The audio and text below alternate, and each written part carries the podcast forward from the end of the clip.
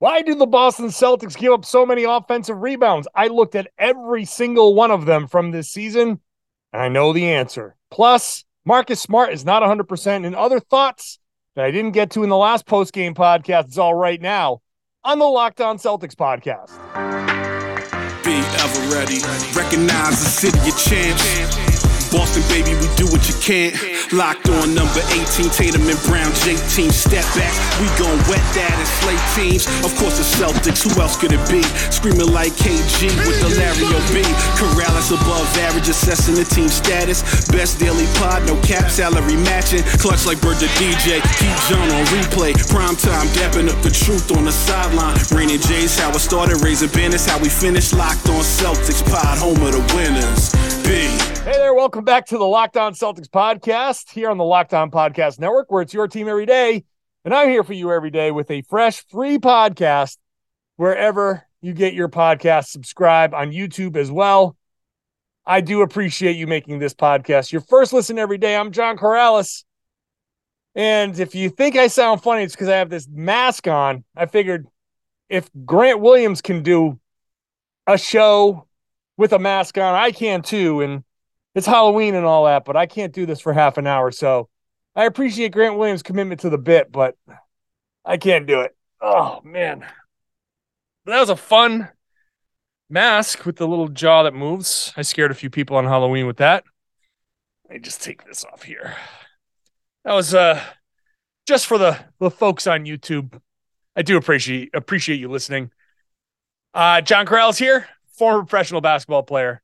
Now covering the Celtics for Boston Sports Journal. And uh, I wrote a book called Boston Celtics All Time All Stars. So in the show later on, random thoughts from the uh, game, the win over the Washington Wizards, which I didn't get to in the the podcast uh, immediately after the game. Uh, in the second segment, Marcus Smart's not 100%. And I didn't touch on that yesterday either, but he admitted that he's not 100%. And I think that that's something that's worth uh, talking about a little bit more. But first, I want to talk about a piece that I did on Boston Sports Journal where I looked at the offensive rebounding, the issue that the Celtics are giving up a ton of offensive rebounds, and uh, try to figure out, you know, what the heck's going on here? Why are they giving up so many offensive rebounds? And a lot of people are asking the question, like, okay, what what what big do you need to get? Because they're giving up, they're just getting crushed on the boards. What big do you need to get? And and after looking at it, I think to myself, well, they they don't need to get another big. All they need to do is try a little harder. And so let's just start with that. First of all, today's show is brought to you by Bet Online. It's your number one source for all of your betting needs. Go to betonline.net. Check it out. Bet Online has more props, odds, and lines than ever before. It is where the game starts. Today's show also brought to you by LinkedIn. LinkedIn Jobs helps you find the qualified candidates you need and want to talk to. Post your job free at linkedin.com slash lockdown NBA. So, okay, offensive rebounding. What's the issue here? What's the problem? And frankly, the problem is all they do is turn and look. That's the number one issue that as I look, I looked at every single offensive rebound that they gave up this season so far. All every single one. And I can tell you that it's not just bigs that are overpowering. It's not that these guys are boxing out and giving up a ton of uh, offensive rebounds just just because oh the Celtics are small and these guys are big and we're not we're not able to to keep these guys off the glass. That's not the issue at all actually. In fact, if you think about the offensive rebounds that the Celtics have given up recently, the the biggest offensive rebounds were from guards, that specifically Caris LeVert. But there are there are and examples that I've used. Uh, if you look on my, I use a bunch of video on the uh, Boston Sports Journal. They had okay, Rui Hachimura is a forward. Cole Anthony had a big one. Kyle Lowry, Jimmy Butler, uh, Caris LeVert. Those guys are just getting lost, and they're all wing guys. This isn't a problem with bigs. This is a problem with wings. This is a problem with the Celtics turning and looking and not doing the, the little things that they need to do. So, one of the things that I think is super important about uh, NBA rebounding is just just the check. It's almost like a uh, if you're switching lanes on a highway, you know, you you you look in the mirror or you feel like okay, nobody's coming, but you just give that little that little glance. All right, that little okay, nobody's there. I can go. That little glance is something that could have saved the Cavaliers game. Because if you're Malcolm Brogdon and you give that little glance and you say, oh crap, Caris LeVert is coming. I get to go in there and, and and like put a body on him. That little glance is something that when you are able to recognize that a guy is is crashing, you can go put a body on him. You can stop this from happening. So I think it's it's one of those little tiny minute minute minute nuance things that when I look at these guys just losing players in this Wizards game, Al Horford turning his head, and it's everybody. It's literally it's everybody. Al Horford ball watching, thinking Rui Hachimura is out of the play, and then here comes Hachimura right down the middle, offensive rebound. It's Malcolm Brogdon not paying attention to Caris LeVert. And as I mentioned in yesterday's podcast, not meant not paying attention to Caris LeVert when LeVert was the guy who who crashed before and got an offensive rebound. Those little things from the guards from the perimeter, those guys can help the Celtics cut down on these offensive rebounds that they're giving up. Here, here are some numbers that I thought uh, were important. The Celtics have the fifth worst rebounding percentage overall. They have the um, they they're allowing 10.8 offensive rebounds per game. That's right in the middle of the pack. Uh, but they're only boxing out five times per game, according to NBA tracking data, which I know can be iffy. But five box, no matter what, five box outs, even if they miss a couple, even if you miss two, even if you miss three, that's still not a lot of box outs. And I can tell you, honestly, from watching the video, and again, every single offensive rebound, I didn't see a lot of boxing out. I didn't, I think five might be high for box outs. The, the Celtics offensive rebounding issues are part of their defense issues. The Celtics are three or four rebounds per game away from being okay. You clear away three or four rebounds. Think about that Cavs game where you had, what was it, a five point lead with a couple minutes to go, and you give up those two offensive rebounds. That right there, you cut three, four offensive rebounds out. You go from middle of the pack to the best. The number one team in the NBA is giving up, still giving up 7.3 offensive rebounds, 7.3 per game. That's the Raptors. And they're going to happen. Offensive rebounds are going to happen. Uh, there are situations here that the numbers, and, and I will admit, the numbers are a little inflated. Vucevic had uh, 10 offensive rebounds against the Celtics that in that Chicago game. He got three of them on one possession, two of them on another, two of them on a that seven offensive rebounds because he was tipping back his own miss. So you make one mistake, and sometimes it's a big that misses and gets his rebound back and misses and gets his rebound back, and it's just a couple of tips, and the numbers look worse than they are. Also, the Celtics have had a few blocked shots that go into the the opponent's hands. Those count as offensive rebounds. So there are a few offensive rebounds on the books that are just Celtics made a good defensive play, but the block shot happened to just fall into the the, the opponent's hands. That what are you going to do? You can't control that. Even some of the slap downs. Uh, Derrick White had one in this in this last game. Slap down on I think it was Kyle Kuzma. Slap down the ball like he lets go of the ball. That counts as a blocked shot, which means when Kuzma catches that ball back, that's an offensive rebound. So some of those offensive rebounds, the numbers can be a little tricky, but the the overarching message is that when the guys on the perimeter see a shot go up, they're not putting in enough effort to box out or at least check to see if anybody's coming. Just check. Turn your head. Anybody coming? No. Anybody coming? No. Just a quick glance. If somebody's coming, step in front of them. Simple stuff. There are other schematic things. The Celtics on the pick and roll are giving up offensive rebounds to the rolling big. That's a problem. They have to fix that. But these are all fixable things. So the Celtics offense looks great. The Celtics defense can be up and down, but when the Celtics defense actually gets a stop and they give up offensive rebounds, that's tough. That's demoralizing. If they can clean that up, I really do believe that they can clean this up effectively, just with a little effort, a little recognition, understanding. Who did I just leave? Why are there two guys here?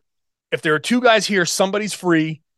Understanding who's on the floor, saying, okay, we we left, I left this guy. Where did he go? Understanding all that stuff and just putting in just a tiny bit more effort. They can clean up this offensive rebounding stuff.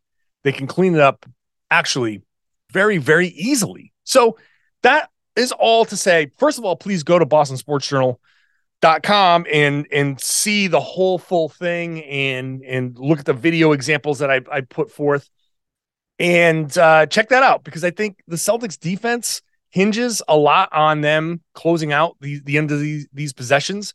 And if they can do that, this defense, their, their defensive rating will go up. They'll be a much better defensive team, and that'll get them ready for Rob to come back. And and things will be a little bit more uh things will stabilize a little bit more. So that's the offensive rebounding. Up next, Marcus Smart admits he's not 100%. We'll talk about that. First, LinkedIn jobs. I grew up in a small business. I know how hard it is to find the right people. And really, all you need to find the right people is to find the right pool of the right candidates. So, to be 100% certain that you have access to the best qualified candidates available, you need to check out LinkedIn Jobs. It helps find the right people for your team faster and for free. Very simple, a few clicks. You can create your free job post on LinkedIn Jobs. Then you add your purple hiring frame to your LinkedIn profile. That spreads the word that you're hiring. Now, once you get access to that pool of people, just like a basketball team, you can start evaluating and cutting away the ones that don't exactly fit your needs. You have simple tools like screening questions that make it easy to focus on the candidates with just the right skills and experience so you can quickly prioritize who you'd like to interview and hire. This is why small businesses rate LinkedIn jobs number one in de- delivering quality hires versus leading competitors. LinkedIn Jobs helps you find the qualified candidates you want to talk to faster. So post your job for free at linkedin.com slash lockdown That's linkedin.com slash lockdown Post your job for free. Terms and conditions apply. Thanks for making Locked On Celtics your first listen every day. Why not make your second listen the Locked On Sports Today podcast? Locked On Sports Today is the games that matter from the uh, biggest stories across all of sports. So go beyond the scoreboard, behind the scenes, local experts like only Locked On can provide. Locked On Sports Today, wherever you got the so however you're listening to or watching the show, Locked On Sports Today exists there. Hey, surprise, Halloween surprise. Ah, it's Tom Westerholm. Ah, scary. Yeah. Nice wearing my, Je- wearing my Jeffrey Dahmer glasses, trying to scare all you people. oh, man. I like it. I like it.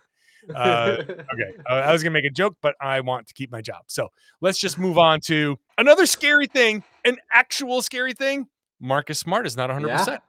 What a that is a scary thing. Uh, so I feel like you don't have to be paying that close of attention to see that Marcus Smart is, is wincing on the floor. And then I was I'm on the floor yesterday pregame and just watching him warm up and I can see him rubbing the inside like like part of his thigh, kind of where like that oblique meets the the hip in that area and and I could just see him wincing and I'm just like this this is not good. It's not good. That's why I asked him after the game, "How are you feeling physically?" And he he smiled because he was like, "Ah, okay, everybody sees it." this is this is something that I, I'm not sure how the Celtics should handle this because on the one hand, he I mean, he I thought he had a really good game. Minus minus uh, you know, some of the shooting, but I thought he had a really good game against Washington. Those mm-hmm. two highlight steals were amazing, and I thought he just was good all around. But he also had a, a couple of really bad games. He, he was not great against the Cavs. Actually, he was pretty bad against the Cavs, and he was not great against the Bulls. There in in in my offensive rebounding thing, Marcus Smart is a culprit. You yeah. know, a bunch of times for sure, and I I don't want to give him the exact out to say, oh, he's only doing this because he's hurt. No, I mean the shooting has no way no, no impact there. But if if the question, Tom, is if he's hurt and he's not able to give you everything, is it just better to say, okay, we're, we're let's just give him the a couple of weeks to see if that can help him out? Is it a is it a thing like that, or do you just roll with it and just hope that he can just deal with the pain because Marcus Smart is a maniac like that? I mean, I I always mm, like tend to err on the side of caution, especially early in the season like this. Like, like eh, there's let's say the Celtics held Marcus Smart out and they had Martin, they had Smart and Rob Williams out for you know for a week, and they went or a week and a half or whatever, and they went 500 over that stretch. Like, if if you do that, you're still over 500, and you still have the entire season stretching out ahead of you. Like getting guys right right now is has to, in my opinion, be the priority. I, I 100% could see the utility in in holding him out, especially at that position. Like, how many times have we said it that the Celtics are are loaded at that guard position? You have Derrick White, you have Malcolm Brogdon, you have Peyton Pritchard just rotting away on the bench who can be your backup. Exactly. Like, there's all of these guys who can who can fill in that gap. And and honestly, the thing about Marcus Smart is that like what when he, what he gives you is so valuable that you kind of need, but you kind of need all of it. You know, you, you need yeah. that entire um just burst of uh, of defense that he gives you, and, and if he doesn't have that, he's still a good player. Like you said, he was, you know, he had a, a lot of he did a lot of good stuff. He's still got all of his instincts. He's still got all of his, you know, tenacity, his grit, whatever you want to whatever you want to point out. But at the same time, yeah, like y- you need you need like the entirety of the Marcus Smart experience. Um, I think to to to really to really reap all the benefits. So I, I I I would certainly be in favor of just getting him right because you know this Celtics team, like you know, there, there's guys on this team who are kind of injury prone. Get everybody healthy if you can. I think there's there there are multiple reasons to give Smart some time off and there's there's evidence that the double big lineup is actually okay. Early, it's it, and it's it's not a ton of evidence, and I don't have a ton of the I don't have a ton of numbers on it, but from what I see, you can go double big, mm-hmm. and I think Kornet and I'm always careful to say I'm not dying on the Luke Kornet hill but at the same time, I keep talking about him, so it's hard for me to deny that I'm dying on the Luke Kornet hill. but but I think over the past couple of games, we've seen Kornet get in. We've seen him do well. And I think there's some justification for him getting in and getting the start with Horford. You start Brogdon and you can you can do Brogdon, Jaylen Jayson in the two bigs and bring Derrick White off the bench and go that route. You you have Noah Vonleh who's been okay up and down, but can fill a role for sure. And you and you hit on it. You have Peyton Pritchard who's just dying to get some time. Let's let's put Pritchard in there for two, three weeks and get him get him some run, second units, 15 minutes a game here and there. I think I think the Celtics, even with Robert Williams out, the Celtics can survive and actually do okay. Yeah. with Smart out. I think that now, if you're going to do it, do it now. And this is the tough call. And and like I say, Smart's coming off a decent game, so you can say, well, he doesn't need to be out, but you need him to be 100% later in the season. Do this now, get him right, and just rely on the depth at a position that you have a ton of depth in and and later on i think you'll you'll reap the benefits from this. I i uh, and i'm a marcus smart guy. I believe in him. I think now's the time to to to give him some rest.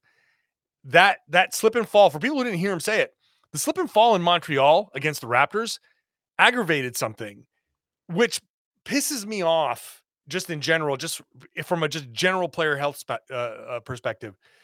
But if that's the case, if something's been aggravated, rest it, get right, and then come back and be yourself. There's this really weird kind of of line that uh, like guys have to walk when they're professional athletes, and certainly guys who are as tough as Marcus Smart have to walk right where they they want to be out there and they feel like they can be out there and they can be, but it's yeah. just like like but wouldn't it just be better? Like you could be out there more if you just kind of took that time now, or you just kind of took like a game or two now, whatever it is. Like I mean, maybe it doesn't even have to be a couple weeks. You know, maybe it's just something where it's it's a couple games. Maybe he just needs you know like a, a little stretch, whatever it is. I, I I don't know. I just think like that line is so hard to walk at this current stage but it feels like it would be much smarter to walk that line at this current stage as opposed to being forced to take a, a, break for longer because you aggravated something. Because, like you said, I mean, that was he said he aggravated something serious, right? Like it wasn't just like you know, it was like I don't I, I don't know. That's got to be a difficult thing for somebody like Smart who who wants to play and who cares very much to do. But at the same time, like you, what you really want to do is play the playoffs and, and play down the stretch yeah, run. Yeah. So I don't know. Maybe do that instead. I it, it's it's a it's a wild kind of scenario for him because he that first of all that injury is in a tough place and that i think is part of the calculus here because it's an oblique slash hip that that area of the body I mean, so much emanates from that that that's your core and so it's not like you're saying okay, Tatum Tatum's left wrist is a thing again, right? He he fell on it. It's a but okay, it's his left wrist. You say, uh, you know, it's it's not great, but he can deal with it and and fine. It's his offhand, fine. Guys are going to be dealing with things all year long. But that is so central to who he is.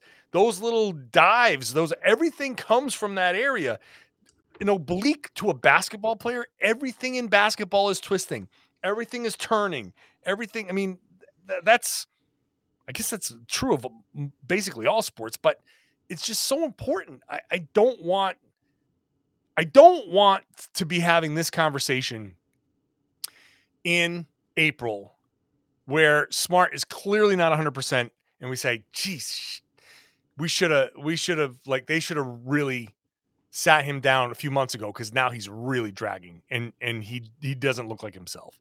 I just don't want to be in that situation. And I mean, you know, it's it's tough, right? Because I mean, like you know, last game, Brogdon was, uh, you know, kind of like trying to warm up. He, he was dealing with some some back issues. Lower he, back, yeah, yeah. Ended up playing anyway.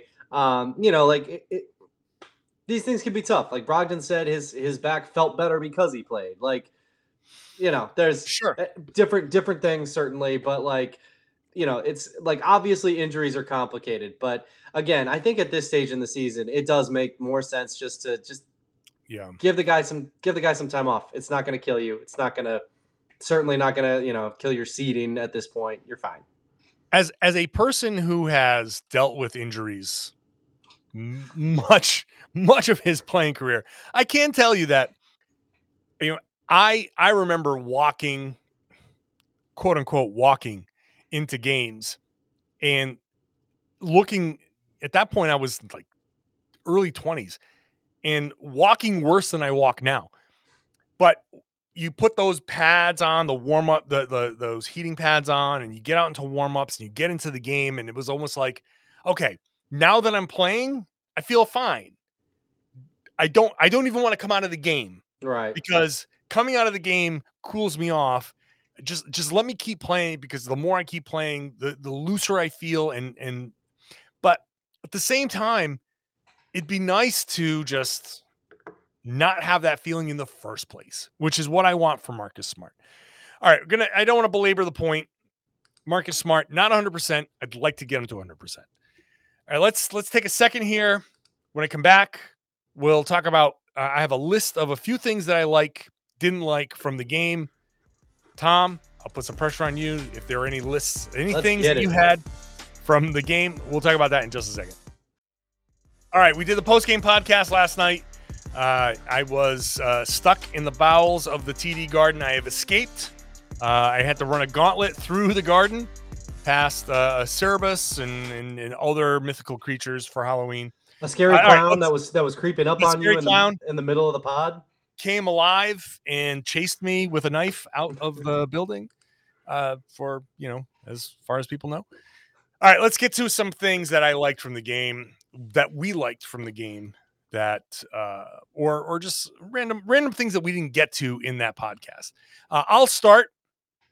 Tatum as a screener, love it, and I will say, I, and, and I'll have to dive into this. This might be one of the pieces that come up soon for me on Boston Sports Journal, but Joe Mazzulla's offense is a good offense. Now, every offense is a good offense right now. ESPN has a story on on their front page, 115 points a game. Everybody's offense is going crazy. That's I think what the NBA has wanted with all of these rules and taking away the take foul, which yes, thank you. But teams are are just scoring a ton of points. The Celtics are very much at you know near the top of that list. But I think Joe Mazzulla's offense is a really good one. It's creative, uses a lot more guards and wings as screeners, and Tatum as a screener is, I think, in the same kind of category as Giannis Antetokounmpo as a screener. What the hell do you do defensively? Who do you go with?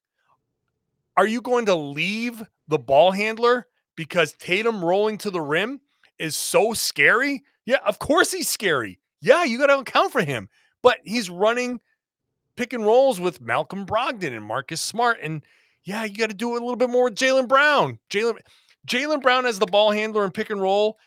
Jaylen Brown, who is really, really good in the mid range and whose passing is is has gotten so much better with a Tatum that's rolling. I mean, how do you defend that? With spacing, you put Grant out there, you have Hauser out there, you have Horford out there, you have guys who can hit shots. That I want to see much more of Tatum as a screener. Yeah, it was actually, and, and it was one of the, they ran a lot of that last year. Shout out to Half City Hoops, if, if people, uh, or Half Court Hoops, I think, sorry.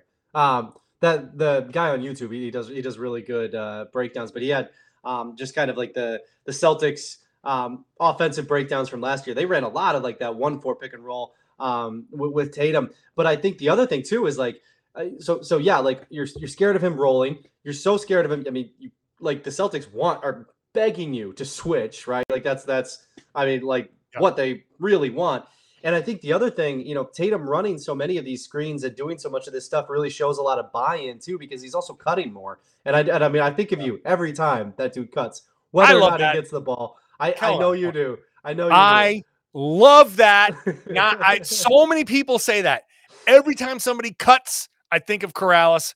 That makes me so damn happy because it's such a fundamental part of the game and it's so easy to score that way. Thank you, thank you, thank you. I love it. All right. and well, and it's and it's not just easy to score. It also like again, it just opens things up for other guys because like it, yeah, either Tatum gets an easy bucket or he doesn't get the ball at all. But the defense notices that the reason he doesn't get the ball is because the defense notices him, right? Like, and then he's Oh, oh, Tom Westerholm frozen. We lost them. We lost them. All right, I'm going to take him off here for a second.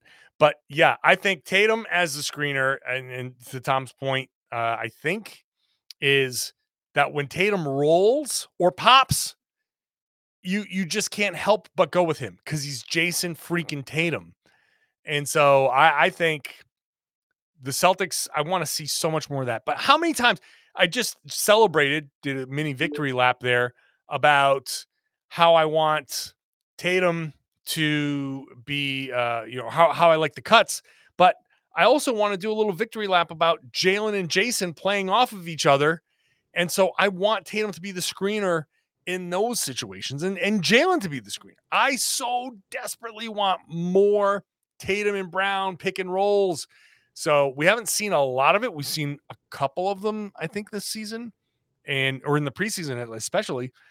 But anyway, that's that. Next up, do you have anything that you uh we didn't get to that you liked? Oh yeah, I can do a few of them. So one of the things we talked a lot about Malcolm Brogdon, um, but I, I, I thought most specifically the fact that he was knocking down threes is so big. Like mm. that's just I, I, mean, you know, he made uh, I believe it was yeah, he was three of five, um, eight for eight from the free throw line, which is quite the line. But um, yeah, three for five from three. If Brogdon is making threes, it's just it, it's such a problem for for opponents. And yeah. I mean, we'll see how consistent that is. You know, we've talked about. I mean, his his career has been bizarre in like the the way that his three point percentages have fluctuated up and down. Uh, but made a few of them last night. Looked looked comfortable shooting them. I mean, if he's making threes, the Celtics offense just is going to skyrocket. So that was a big one for me. Yeah, I mean, I I'm not a big fan of his form. It's weird. It's weird. Yeah, it's way out front. It it's very, uh, I'll call it not fluid. It's yeah. not a fluid jumper. So it's the type of jumper that I think is prone to streakiness. Yep. Uh, but hey, look, if if it goes in, it goes in. And a lot of times when you've got a a little bit of a janky jumper, then confidence becomes a huge thing. Yeah. And um, having him giving him that confidence is, is is big. Now, on the on the other side of Brogdon, I, I don't like how many lapses he's having. Uh, you know, the like the the the Caris LeVert stuff, but that's not the only. Those aren't the only lapses he's had. So uh, he was he was objectively bad in the Chicago game. Yes. Um, so I don't like that, but I, I I'm willing to give him time to adjust to being a bench player. So um, I think I think some of the things that he used to be able to get away with as a starter become magnified as a bench player because you're not on the floor quite as much. And so when you're on the floor less, the things you do are all magnified. That's good and bad. So so the the lapses are magnified, but also the scoring, the the shooting. Right. A 23 point game off the bench, it means a whole lot more than a 23 point game as a starter because it's just hard to come in cold. So yeah, I think I think Brogdon, I think Brogdon's going to be good off the bench just throughout the course of the season, and he he can get to the rim, he can get past guys, and all of this stuff, the confidence that they have in him, everything everything points to just a comfortable type of season for him. I just don't think he's quite comfortable yet, just from what I see and just from what he's been saying. Yeah, and from what his teammates have been saying too, because Smart yesterday even mentioned that he's not sure how much experience Brogdon has had in like switch happy defenses. Yeah. Um, so no, he I has mean, said that. He has. I'm, I'm, sorry to interrupt, but he has yeah. said multiple times, "I've never been in a right, scheme exactly. that switches this much." Exactly. So I think he's aware of it. His teammates are aware of it. Um, it's definitely something that is going to take some time to get used to. But yeah, no, I agree with you. Um, in, in like I think lots of stuff is going to get magnified with him. All right, I got two quick things. Let's rapid fire our way through this. Let's get Luke Kornet needs to shoot more. I think Brian Scalabrine had a great point that when when Luke Kornet gets the ball in the post, he needs to turn and shoot so defenses think he's going to turn and shoot. This way, they don't hug up on t- Jayson and Jaylen on the perimeter. Because if they think, oh, when he catches it there, he's just going to try to kick out, no one's going to help down on what is essentially a paint touch. So yeah. Luke Kornet needs to shoot in those situations. That was literally going to be one of mine. So we can, yeah, lightning round it. We, we're, we're All right right. past it. All right. The Luke Kornet fake uh, contest from 20 feet away. Funny, hilarious. They suck. I think they're terrible. Um, and is one of the things that I highlight on Boston Sports Journal in my my uh, offensive rebounding thing. There's one play where um, it was against Cleveland, and it was Jarrett Allen. He's on Jarrett Allen, and the ball kicks to the corner, and he does that big contest from the from the paint, and Jarrett Allen just goes, "Oh yeah, sure, no problem. I'm going to step around you." And okay, that's great that you forced the miss, but I'm just going to tip this ball out, and we're going to keep the possession alive. Right. And he Kornet did it again, and the shot went up, just took a weird bounce up over the the backboard. Jarrett Allen did the exact same thing. He's like, okay, I'm just going to step around you again. I'm going to be in offensive rebounding position. I I get the concept, but I hate it, and I think it puts him out of position to rebound. And if he keeps doing it, one of these times somebody's going to catch that rebound and put it back. Uh, it's going to be a, a dunk putback. It's going to be highlighted on, on NBC Sports Boston, and it's going to end. I, uh, I I hadn't thought of that. I like that point. point, and uh, I have no further comment on that. All right, last one goes to you. Oh, I don't have that. Luke Kornet and Brogdon were my only ones. Let's see. Oh, okay. Go. Um, no, wait, no. I let, let me let me audible. Let me audible. Audible. Um, I think uh, okay, Omaha. my- Omaha. My, Omaha. My hottest, uh, my hottest Celtics take is that I think um, there's a non-zero chance. I don't even know if this is a hot take. Um, I guess I could spice it up a little bit. I could see Grant Williams starting by how because it was my my take was going to be I could see Grant Williams Who? starting by next year. For who? Um, oh, by next year, yeah, that's easy. yeah, yeah, I know by next year, but like to spice it up a little bit, like you know, it could have been like Horford or something when Rob when Rob comes back. Um, but I, I kind of don't think that's going to be this year. But I do. Uh, he's a good player, man. That's all. He's a good player. Yep. Um, no, no, that's actually not that, that not that bad because um, I I I like the idea of Horford sticking around. Yeah, uh, and and I think he's I still think he's good. Um, I still think that I mean I think he's very obviously a, a little slower than he was last year. I think he's uh, I, I I'm glad that they're not playing him. They didn't play him on that back to back. I think uh, limiting his minutes is is something that is a good thing, and I think moving him to the bench at least next season, keeping him around. I mean, what on a mid-level deal? You traded for him, so you have his bird rights, so you can pay him whatever you want. You can overpay him on a mid-level deal at ten million dollars, and say that's you know, look, you're not. I don't think anybody's going to pay him more than ten right. in the open market. So you can say here, like you know, here you go, here's ten, and uh, keep him around. He's going to come off the bench, and he can close, he can start, he can still, but you you know whatever he whatever he want. But actually, the whole point of this is him coming off the bench, so he can't start. But the point is, he can close, and he he can. he can he can start when uh, Grant gets ejected, uh, gets uh, suspended. That's again. right. That's Yeah. right. That's right. He can start second halves. Yeah, yeah. He, can, Oh, he can spot start. But um, yeah, no, I'm I'm all in on that. And I, I I would not be surprised if at some point during the season they say, hey, look, we're gonna make this switch and just for the playoffs, we'll go back to the other way. But for now, let's just do this to preserve your minutes. Not yeah, and I I think the idea of bringing him back next year too, it's just this incredible luxury that the Celtics have whenever they face the other great team in the Eastern Conference. Like Yeah. To, to have those two guys. I mean, I was you know was I tweeted about this, but I was watching the Nets play them the other night, and obviously the Nets aren't that good, but like just I mean Ben Simmons is a is a legitimately really good defender and just hopeless against Giannis when Giannis decides to get going. I, I think Celtics fans are a little bit spoiled after watching uh, Horford and Grant defend Giannis. Like Yeah. it's not normal to have two guys who could do what they do to Giannis. That's that's abnormal. So yeah, keeping him Yeah, around would no. be big. I think, yeah, yeah, yeah. Against Embiid, against Giannis. Against Embiid too. Yes. Embiid, like just he's a guy who knows how to play. You can play him 40 minutes against Embiid and then give him a week off. yeah. That's fine. Fine with me. Embiid will just lose his mind, but that's um, all right. Hey, look, surprise podcast appearance from Tom Hey. Westerholm. Um, we'll call it a surprise appearance. yeah, no, I think that I think I like that. Yeah. Okay. Uh, so uh, thanks for hopping on for two thirds of the Locked On Celtics podcast. Yeah, man, appreciate you. And thank you for listening to the whole Locked On Celtics podcast. I hope this has been an enjoyable podcast for you.